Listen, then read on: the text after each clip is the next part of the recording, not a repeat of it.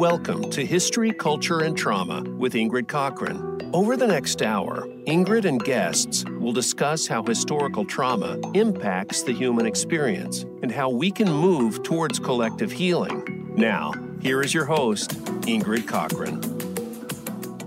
Well, kind of.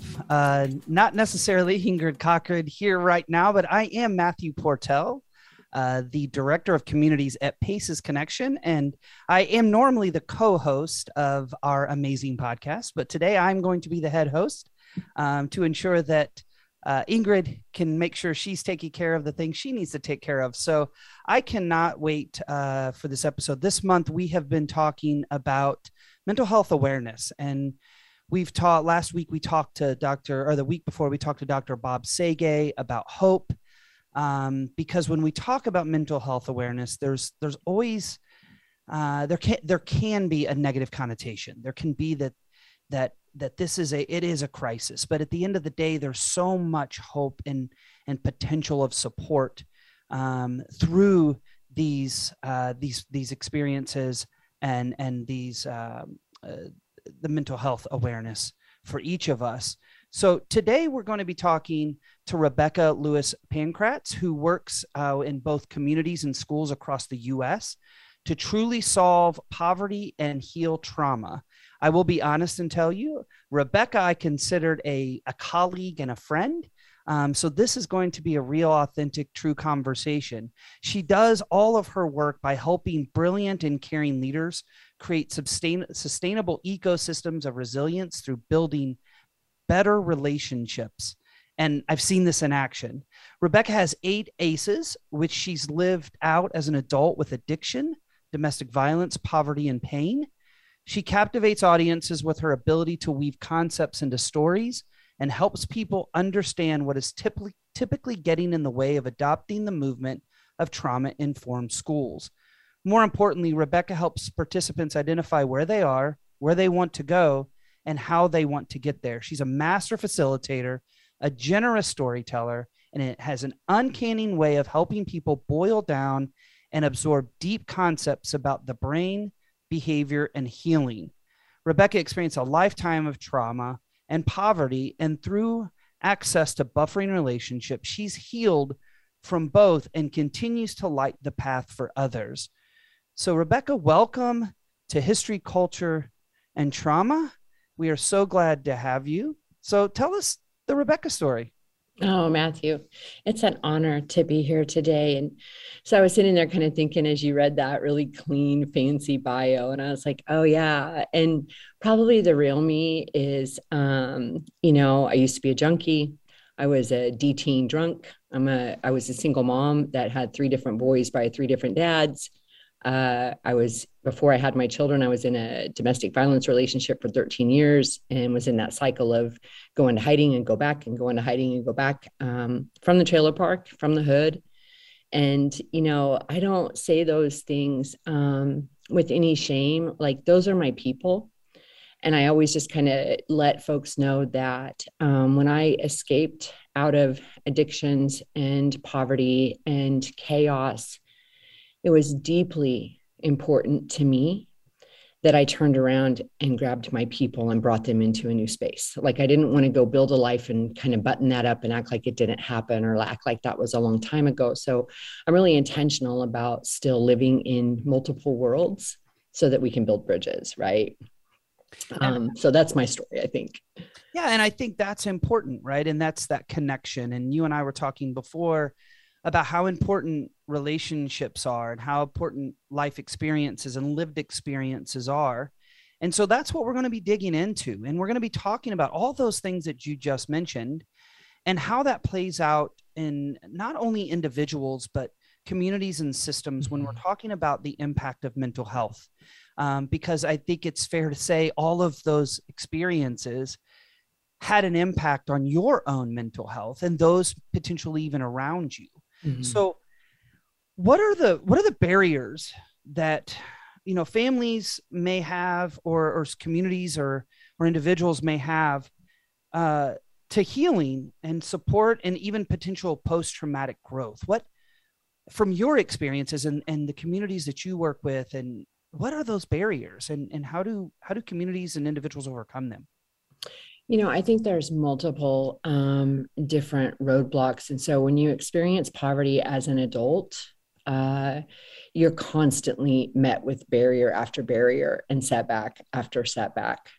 Uh, you know, one of the first things that we can always talk about, of course, is access. I mean, don't have money, I don't have health insurance. Um, and the other thing that I think is kind of a hidden elephant in the room for families and communities to understand is that there's a huge barrier of mistrust and of fear and of being treated um, as a defective person in need uh, t- to get some access to these things. And so, you know, an example of that, I always kind of talk about gosh, it was probably in the late 70s, the early 80s that we kind of brought mandated reporting into schools.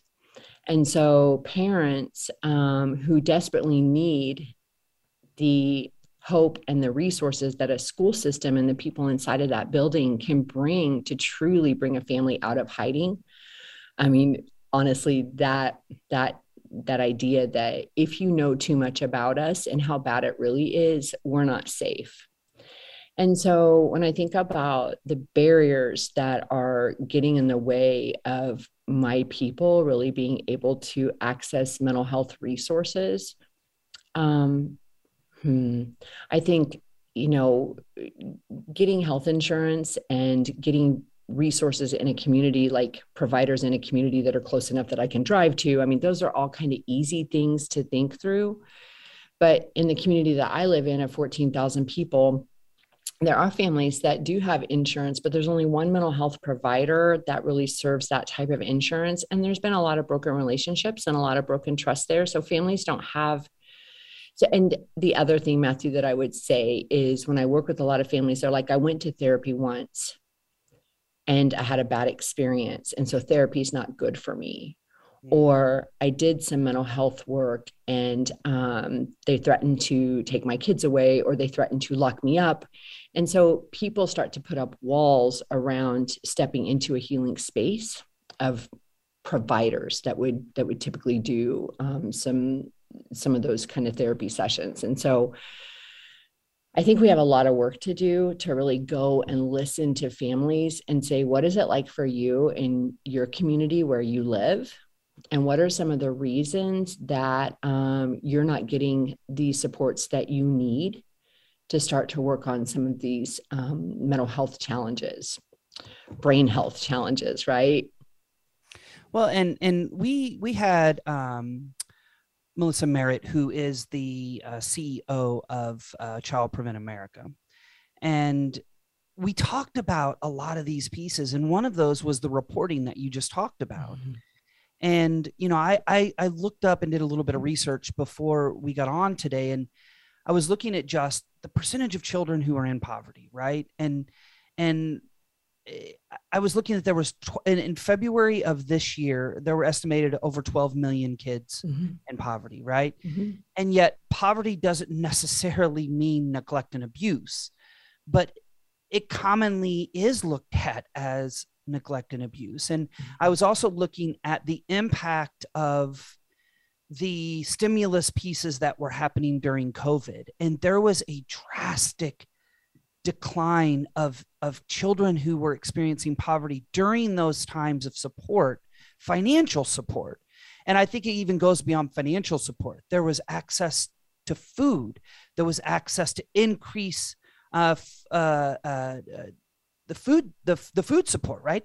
There was access to all these, and we saw this drastic decline. And when you're talking about barriers, I think some of the basic needs are mm-hmm. barriers. Um, and when we've we've already noticed that when that's provided, it has a drastic decline. And then I looked at even in January, from April of 21 to January of 22. By January of 22, it jumped right back up because those supports began to be pulled back. Mm-hmm. So, how do you see support being placed for families and and what could we do differently? You know, I think that there's a lot of complexities to that question. And, um, you know, it, it's very interesting to I've done some work in the last census, so not the one we just had, but in 2010, I spent a lot of time digging in there trying to get a better picture of what was happening. And I would say that um, there are uh, how many fam- you said 120 million kids are experiencing poverty in the united states which is about the same rate that it was um, when i was digging into that and a third of those kids are experiencing what i consider abject poverty in the united states and those are families that are making about a thousand dollars a month and so what is happening in the homes is that the parents the caregivers the grandparents are always extremely hyper focused on keeping the shelter making sure the food hits the table, keeping gas in the car, dealing with transportation, dealing with laundry. And so when you think about some of the positive childhood experiences, like you don't have the bandwidth to manage all of that. And then we just have tons of families that are doing it on their own. So lots of single moms, single dads, um, aging grandparents. And so, you know, I do think that during the pandemic, when we had just this abundance in our communities for families that had been in survival mode, it was a really huge breathing place for them. And I think that families actually were like, oh my gosh, there's food provided. Oh my gosh, there's some money here. We're not going to be homeless. Oh my gosh, there's you actually aren't supposed to evict me right now. And we're not dealing with a lot of the stressors of public education for our kids. And so I saw a lot of families that were just really connecting at a level that I hadn't seen before because a lot of that toxic stress was taken away from them. So I think we did a really good job in our country of buffering some of our most at risk kiddos during the pandemic. What our country doesn't really have the stomach for, though, Matthew, is the idea of doing that long term. And so we still have a lot of different belief systems that are keeping us stuck. And families are just trapped in survival mode, right? It's just, you know, get a step forward, get knocked back eight, get a step forward, get knocked back eight. And so, uh, there's lots going on there.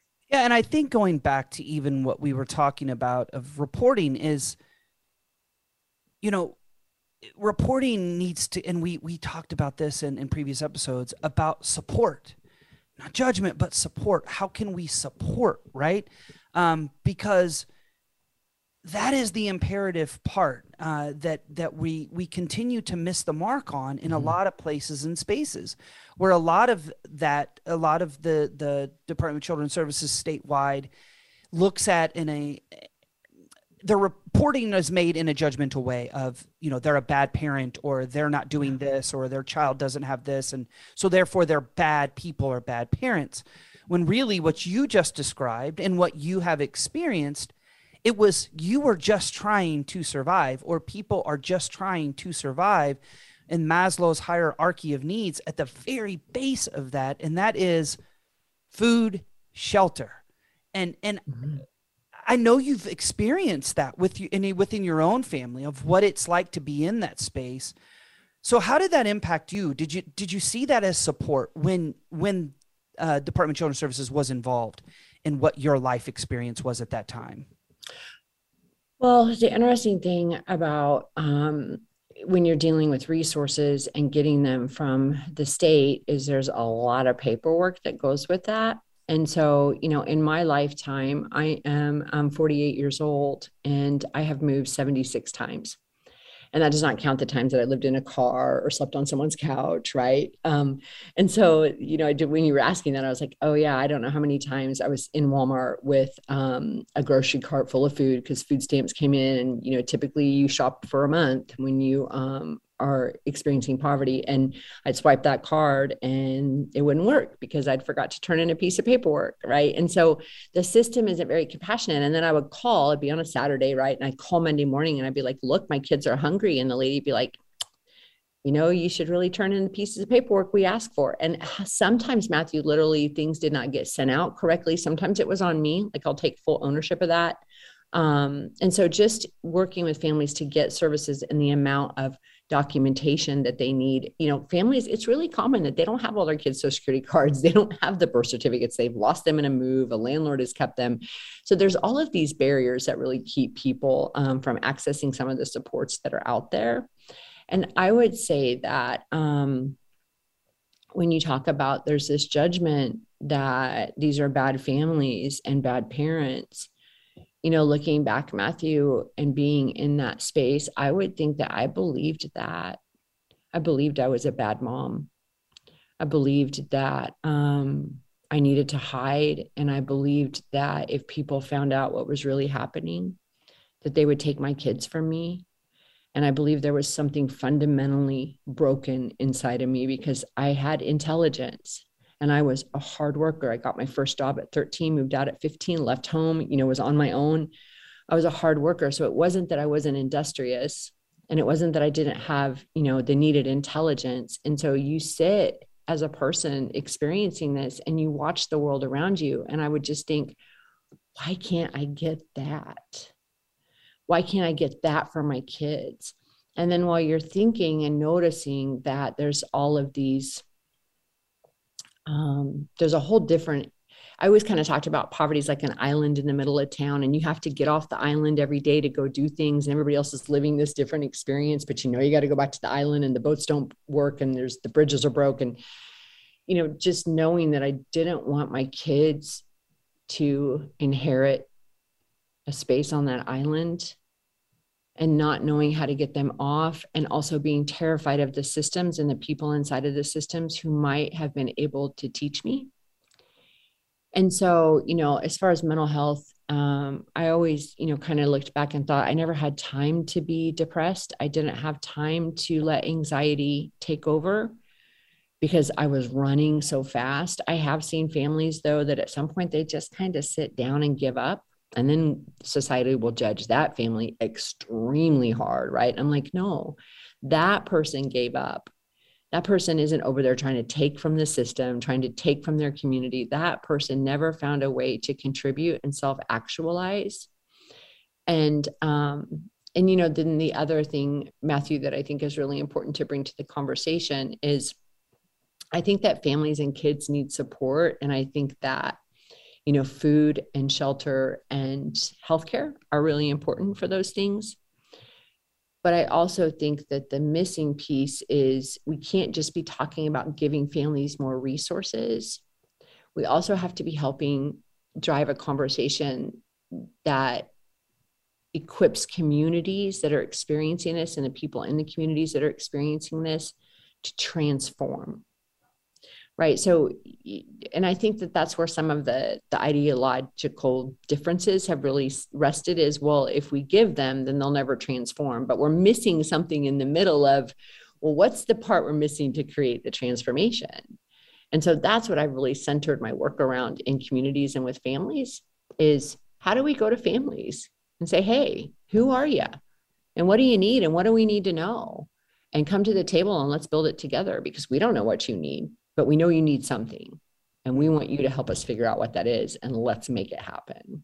You know it's interesting because that was one of the factors um, in the hope framework that dr Sege was mentioning was that it's humanizing. It's just seeing people for seeing people. people. That's it. It's literally one so of the simple. blocks was relationships and authentic authentic relationships of simply just seeing a person um, and I, that's so that was so powerful to me because I feel like that's I try to operate in that space most of the time, and you know even in my own state here in Tennessee, there's legislation now that's banning unsheltered uh, camping. So anywhere in any state or city owned property, and they actually are going to charge the unsheltered people with a felony if they are if they are quote unquote caught. And it i i that to me again is just incomprehensible. so criminalizing homelessness? Yes. Yes. And when you think about the compassion that is needed to move us forward as a society like that is gut wrenching and um, the the thing the sad part about that is I mean, it just feels really icky and like morally wrong. But the the sad part about that, that I always want people, we are in desperate need of human capital. Our baby boomers are leaving the workforce. They're retiring, they're going off into the years that they've earned. And we have a skills gap And we have, you know, I mean, an employee, like we need to be tooling a workforce of brilliant people. And, you know, folks who've lived in survival mode for a long time, there are a ton of Rebecca's running around out there. You know, there are a ton of people out there that are in these communities that have sat down and given up or went into deep hiding and don't know how to come out that if we can like you said see them and create experiences for them that help them self actualize that's what we need to move our country forward. It isn't to fill up our prisons. Like i mean we should, have we not learned anything by now? Lordy. So so what ha- what do you feel happens if a system embraces compassion and understands the reality of people living in poverty. It, if if we were to do what we just talked about, what is it? What is the outcome? What does it look like? I, mean, I think you start honestly with some of the systems that we already have, and so you know, I I have a friend Chuck Price. He has um, blue collar consulting, but he worked in Waupaca County, Wisconsin, and he was leading um, DCF there and they might call it something different in Wisconsin, but they had a trauma informed paradigm shift as an organization. And he started training his um, social workers and family support workers who were typically going into homes and looking for bad guys to go into homes and look for people to help. And they started looking at the adults as the most important people in their children's lives. And they started saying, What do you guys need? and they started finding services and resources. And so that's one example of what happens when we shift our lens and we start looking at human beings as potentially um, as as people with real stories, real challenges, and unending potential.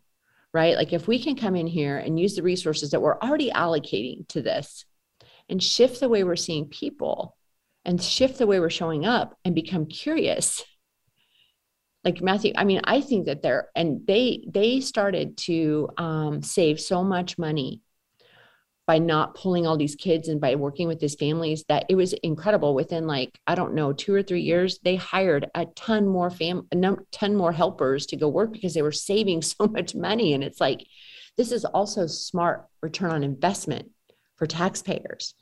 Like we we're doing things so backwards because we don't understand there's another approach and it's much more simple and it's much more human um, humanistic like you said and i think that one of the things that poverty is is creates a unique um, experience and i think there's other groups of folks that have also had this but there's a real shunning and a real shame and a real um, you know, as a mom, I'd walk into certain places, certain establishments, banks, um, hospitals, doctors' offices. Sometimes the school system my kids went to was phenomenal, but you know, sometimes places like that, and people wouldn't say it, Matthew, but I get this sense of we just wish you and your kind would just go away, and you feel it in every cell in your body. And so, a compassionate shift of, oh, hey, there's a family that's dealing with a lot of stress. We know that because of X, Y, and Z. And so it's really important how we interact with this family. It's super vital to the experience that we're both going to have our institution and the family and the outcomes. And I think you said it so well when about life experience, it's about lived experiences.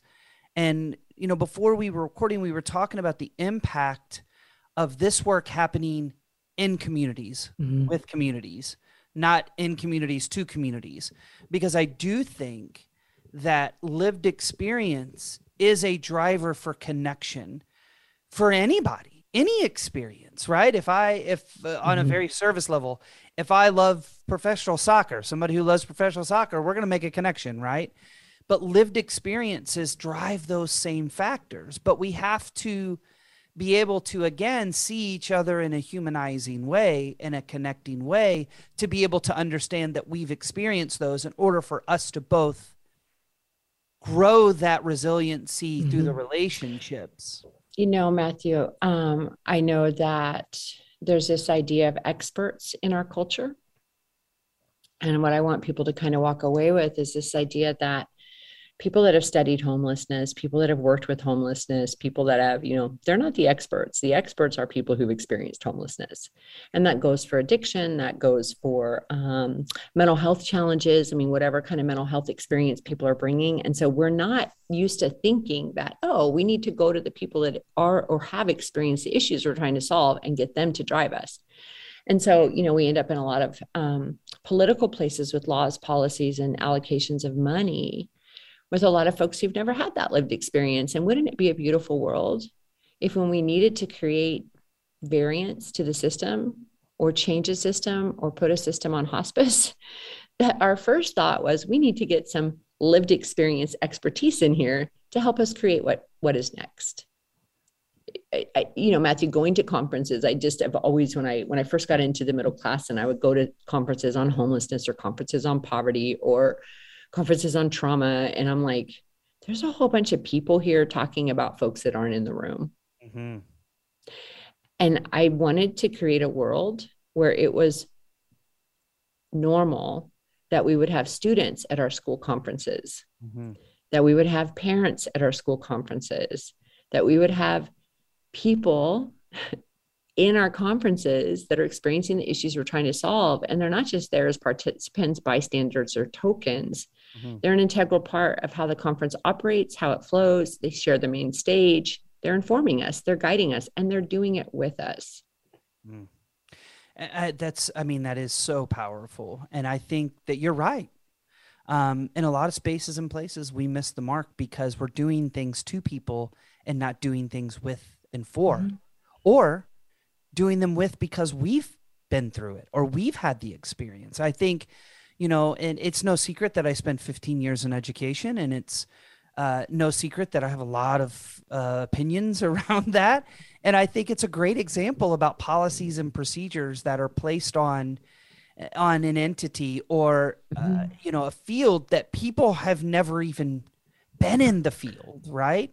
And then on an on a personal note, I was the I I wanted to be the educator and the principal that I hoped I would have had because I was a kid that was in trouble. I was a kid that was constantly doing things and was told to be quiet and all these pieces. So that lived experience, I didn't want to share that with a with a student. I wanted to make sure they didn't experience it. I think there's a combination of those balances between supporting people in this supporting others in this situation or trying to ensure they don't have to experience what you might have experienced. And so, I mean, this is this conversation is is so um, thought provoking, right? It's my brain is just in deep thought, and and that that is why we probably need a break because we will be back here shortly um, on the second half of this uh, conversation about the impact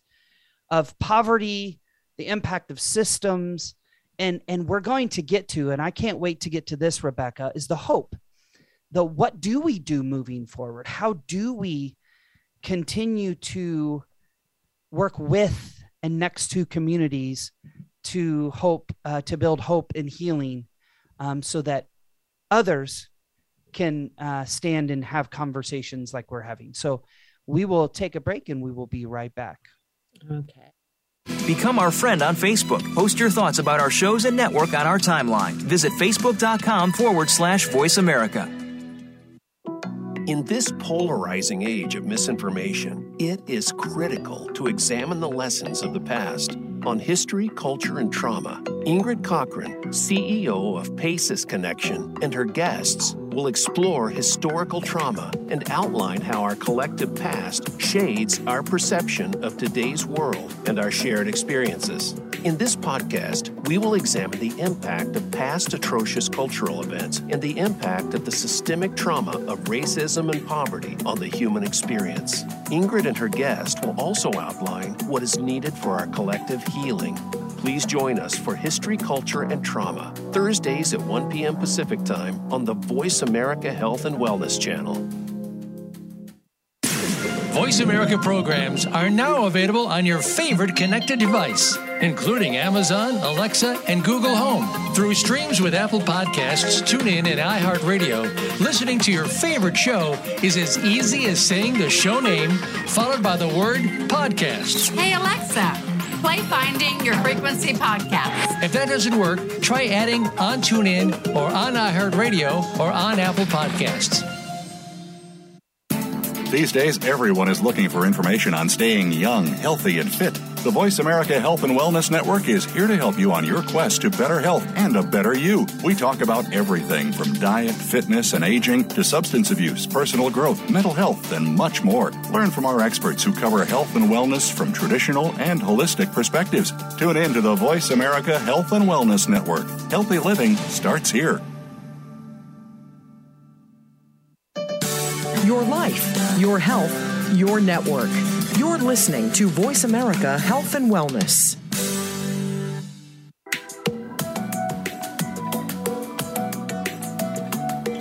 You're listening to History, Culture, and Trauma with Ingrid Cochran. If you have questions for Ingrid or her guests, or want to share your story, join us on the show at 866 472 5791. That's 866 472 5791. Now, back to the show. Here again is Ingrid Cochran. Well, if you are just coming back with us, you know that I am not Ingrid Cochran. Um, however, I am Matthew Portell, the co host here of History, Culture, and Trauma. And before the break, we, uh, Rebecca Lewis Pankratz and I were having a great conversation um, around a variety of things. Anything from, we talked about poverty, we talked about the impact of poverty. We were discussing how that the supports that were, were happening during COVID with stimulus and increased access to food and, and resources actually decreased the poverty rate. And yet in by January, when those supports began to be removed, we saw the number began to increase. So we've talked about that. We've talked about the supports of the Department of Children's Services and a lot more. But one thing that we mentioned before we went to the break was we also want to talk about hope. We want to talk about what do we do? How do we support and, and be a part of the process of healing and hope in communities with communities. And so, Rebecca, thank you for such a great conversation before the break. And, and I do I do want to get right into that of what we we discussed before, and that is how do we build resilience and hope? And how would that, or how do you feel that could impact the mental health of our communities? Because it is Mental Health Awareness Month, and that has been our mm-hmm. focus all month. Mm-hmm. And all of these pieces play a role in the mental health of our community. So, if we do focus and, and we do look at that, what is the outcome and what does it look like? No, Matthew, I was thinking as you were talking, kind of what came in, came up for me was that um, hope is really something, uh, hope is very privileged. And I, and when I say that, what I mean is, is that I think there's a whole lot of people running around with a deep well of hope inside of them for their own lives, their own stories, their own family systems and they don't even understand that that is a part of who they are. And I remember um, the first night that I encountered, um, I've been in the Poverty Project for a couple of weeks, and there was just this moment inside of the Poverty Project where I realized that we had been invited to the table to contribute to make sure that we could build a community where multiple families could get out of poverty. Matthew, the wellspring of hope that started to bubble up inside of me was like I just remember being kind of kind of sideswiped by it because I hadn't ever had it. And I didn't even know that I was running around in a in a state of hopelessness and hustle. And so, you know, when I think hope is such a powerful contrib- it's such a powerful experience and i always tell schools and i tell communities the same thing hope and purpose are the things that we can't measure but they create a buoyancy to a process that is undeniable and it comes from being able to contribute hope doesn't come from people saying, I'm going to pay your rent this month. Hope comes from the realization that I have an ability to build the future of that I want, that I have people that are going to help me do that, and that I have access to opportunities and I have access to relationships and I have access to thinking. You know, Matthew, when we were on break, you were talking about a friend of yours that calls you sometimes. You don't always have all the answers, but you're a part of his hope capital because he knows if I've got an issue, I can call Matthew. I can call these eight people and they will help me problem solve that. And so I think that that's something when we talk about resilience that people often don't make the connection to is that resilience is really the presence of hope in a person's life or in a community's life. And when a community starts to become hopeful about a future, when a kid starts to express hopefulness about their future, when a family expresses hope, then we know, okay, resilience is happening, right? And there are many proud, intelligent, hardworking, committed to community, kind, loving, generous, faith based human beings running around in poverty. And we don't want to hand out, we want to know how to get out. And I think that's really important that we are intentionally designing experiences where those who are not experiencing poverty and those who are are sharing life together, space together, and shared power. Because it can't be come in here and fix me, help me. You know, I'm just always going to need you. And if you leave, then everything's going to fall apart. It has to be how do we solve this together? And we need you guys to carry the water because you're the ones that know where the fires are. Well, and and you're doing the work. And I, I would love for you to talk about that because the work that you're doing is showing success. It's mm-hmm. showing outcomes mm-hmm. for people when you're getting multiple people at the table mm-hmm. as true engagement. And that's that's the words of Dr. Sege. I see you, you see me, we see each other. Now let's figure out what we can do together yep. to solve whatever issue we're facing, whatever right? Whether it's whatever mental health, whether right. And so um, we I got to be a part of a poverty project by accident in 2011. And then um, I graduated teacher college. You always say teacher school, Matthew. I graduated teacher school, and somehow I believe God pointed me to go to work for that poverty project. Um, and so I got to start leading my people out. Um, and since then, uh, we have built 14 poverty projects like that across Kansas, and we have um, one in Illinois and perhaps one popping up in Milwaukee. So we're working right now with uh, about 450 parents, probably as close to as many children that come with them. And then in each community that has them, we are bringing middle class people into intentional friendships to walk alongside of these families. Families come to us for two to five years and they build their lives out of poverty and they also um, contribute to building a community that um, is dreaming beyond poverty for everyone. Middle class people wealthy people i mean we all come in there and we just find this incredible story in one another. And when like this all feels great and it's all great but it's actually working we're getting people out of financial poverty we define that at 200% in um, the midwest and so you know what does that mean it means that a single mom like me walks in the door with three little boys and is handed a piece of paper that says to be out of financial poverty, you have to make um, $52,000 a year. And a single mom like me with three little boys doesn't even know anybody that makes that much money. And I blink at them and they're like, just say yes, Rebecca, say this could be you. And then over the next four years, I build that reality. And that's what we're doing. And so, um, families paying off debt, families increasing earned income. Most of the families coming in are making twelve to twenty thousand dollars a year and we're saying to get out you need to make 50 60 70 80 90 right $100000 a year and people are like what we're doing it we're doing it through relationships through contribution through purpose through connection through hard work and through goal setting um, so one thing I didn't hear is that you did it by making people pull them up by pull themselves up by their bootstraps. Do you know what's really fascinating, Matthew? Is um, that's why when I, I found the trauma informed science as I was already starting to self actualize. And so when I then I stepped into and realized I had eight ACEs, and it's like, no wonder I was a drug addict and all of these kind of things. Like, oh, that's what the science says. Thank God I can stop explaining this, right? Like, I have eight ACEs, and people are like, oh, okay. But then I found the science of resilience that comes from Harvard Institute and that culmination of research there. And I was like, oh, relationships change brains at any age and i realized that the work that we were doing was always trauma informed and it was always set up to, to build resilience. We just didn't have that language. And the other interesting thing matthew is that we do very little if any financial literacy and budgeting. Right? Because that's what people think oh they need to learn like i'm telling you poor people are brilliant with their money they're brilliant with money.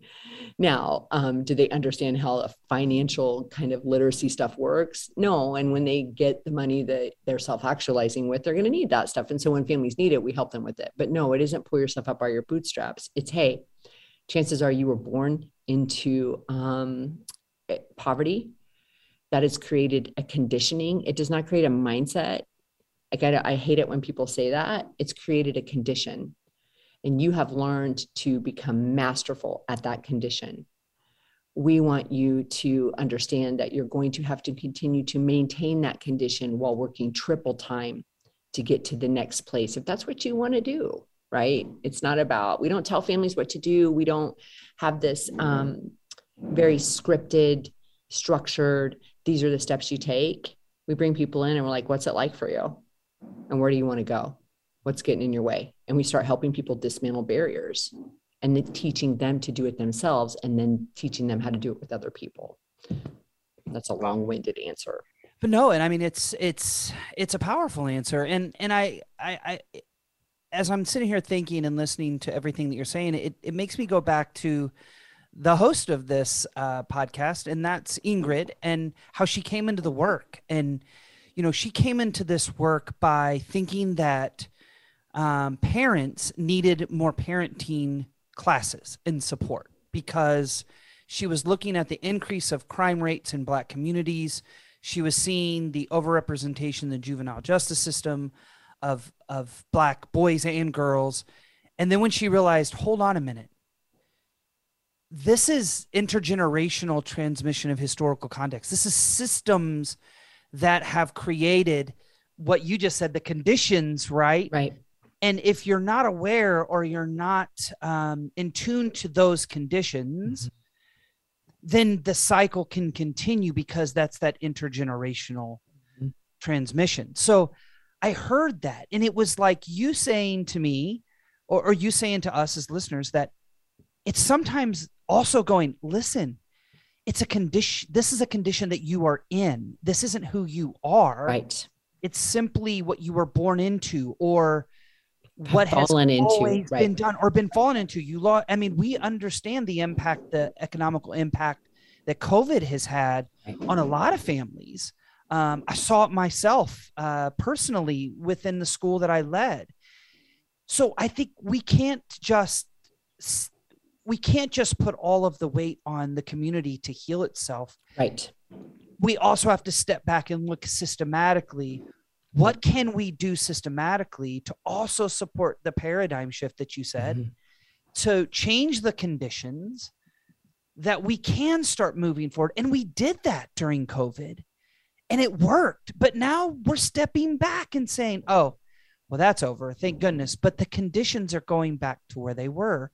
But i think the key that i heard you say is the relationships the connection and cross community relationships where again going back to people seeing people and being able to understand the complexities um, that are involved in any community right? And in what ways and on a community and what contributes and can creates conditions that a lot of people are managing every single day. And sometimes they were in situations as a kid that was the same situation was being managed every single day and to be quite mm-hmm. honest, I think it's even safe to say that sometimes those conditions are being driven, right? Because it is the way the system was designed and how it works. And we, Ingrid and I, have been very honest and looking deeply at the historical context of a lot of these systems. But it, I have hope. And yes, I, I have hope. I and have, I think a lot of this stuff was inherited and it's so many generations, you know, down the road now that people aren't even aware because we're just in the middle of all this. And so, um, and I think at the end of the day, it doesn't matter where you are on the political spectrum. It doesn't matter, you know, what type of human being you are or what station you find yourself in what's really important for people to kind of wrap their heads around is that we all want what's best for our towns, our, our cities, our kids, our neighborhoods, our loved ones. Um, and again, you and I have talked about this before, Matthew, but when I kind of got to this point where I realized there's no bad guys, there's hurt people that hurt people. And um, and so, you know, there aren't um, evil folks somewhere, you know, just keeping the system the way it is. It's this complicitness that we don't even realize is happening, right? And the other thing I just kind of like to bring into the space is that, you know, as I've as I've been out of poverty since 2014, um, I've begun to understand responsibility in a different way, and understanding that I am responsible for my own healing. I am responsible for getting my families out of my family out of poverty. I'm responsible for getting my family out of generational trauma. And I'm responsible for helping my friends and neighbors do the same thing.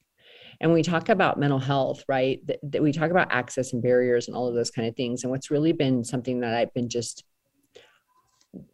you know, wrapping my brain around the last few years is how do we create self healing communities where some of the mental health and therapeutic practices that um, are long and expensive and time consuming, some of those healing arts, if you will, are handed to people in the community. And I know that that can be really like a scary concept to people like, oh, you know, you're not qualified to touch my trauma. Well, I guarantee I am, you know, like because of the things that I have sat through and gone through. And the other thing is, I want people to just consider what if we could learn therapeutic practices and give them to families and people that are experiencing the most trauma and teach them that there are things you can do with one another.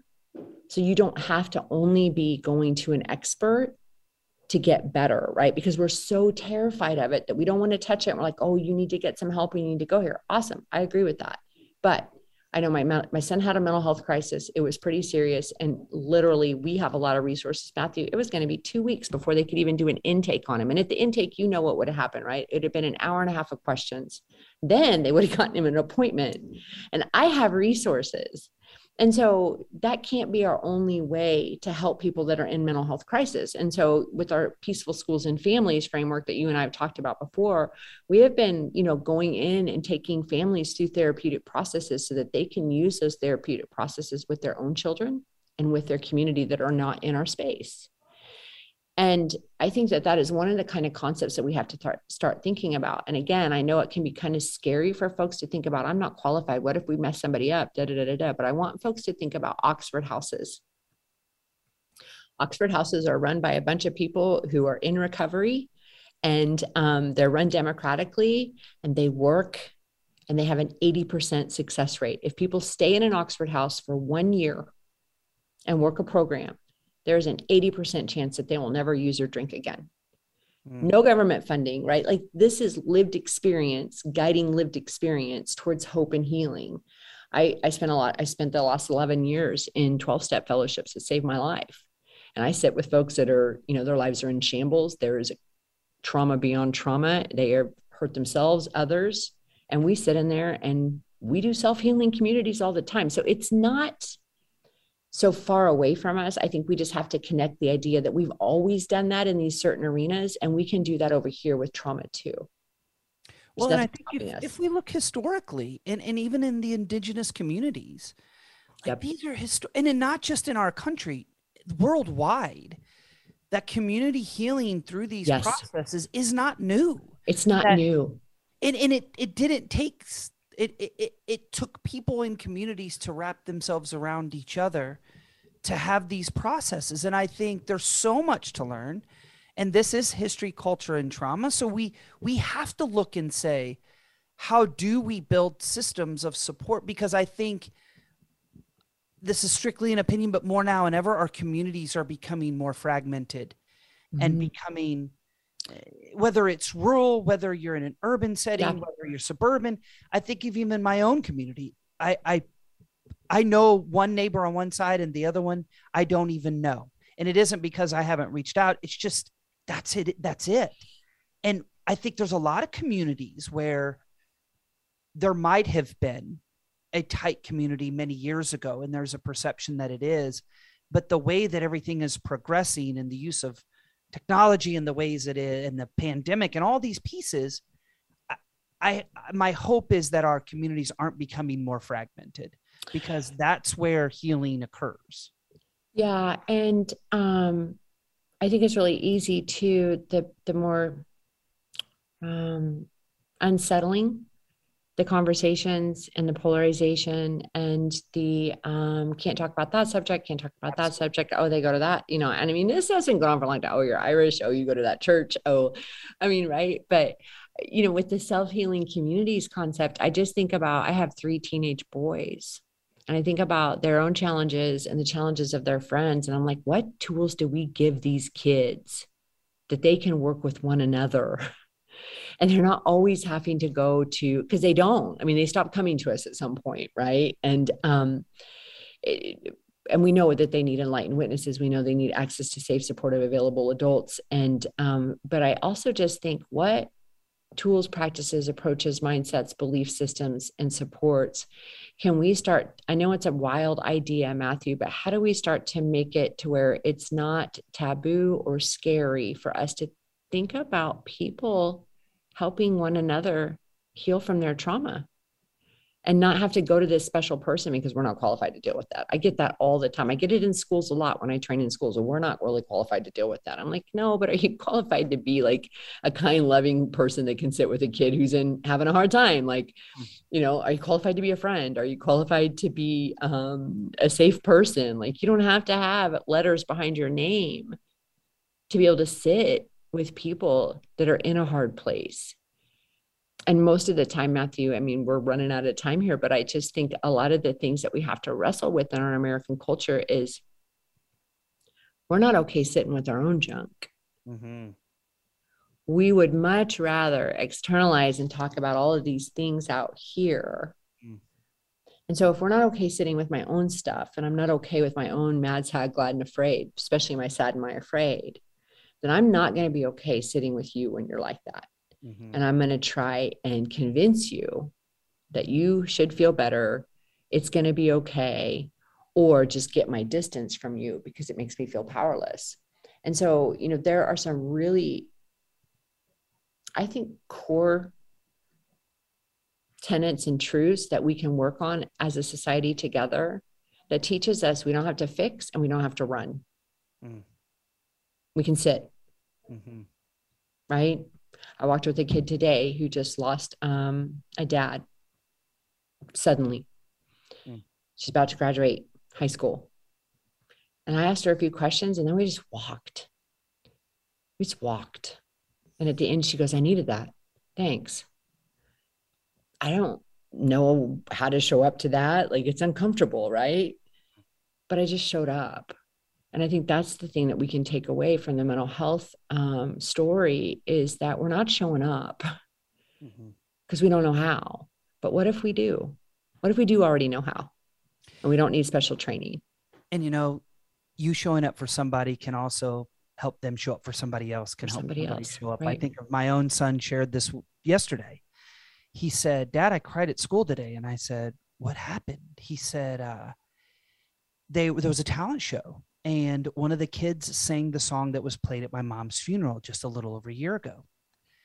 And he said, I couldn't help but cry. I was so embarrassed.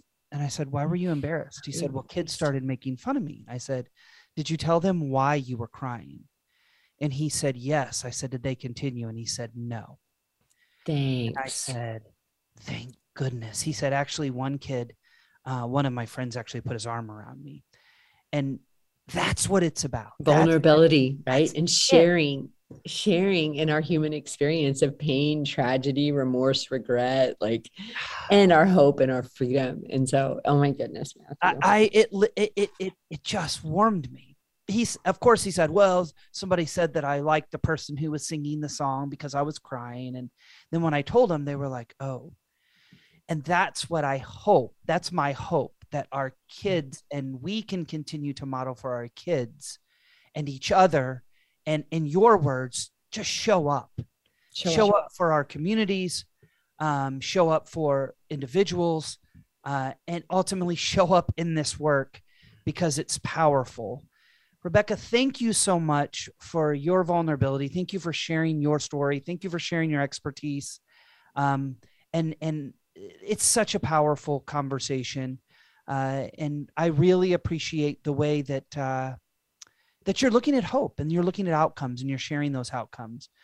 So i appreciate it. Thank you. And for everybody listening thank you for being part of the history culture and trauma podcast. We appreciate you listening.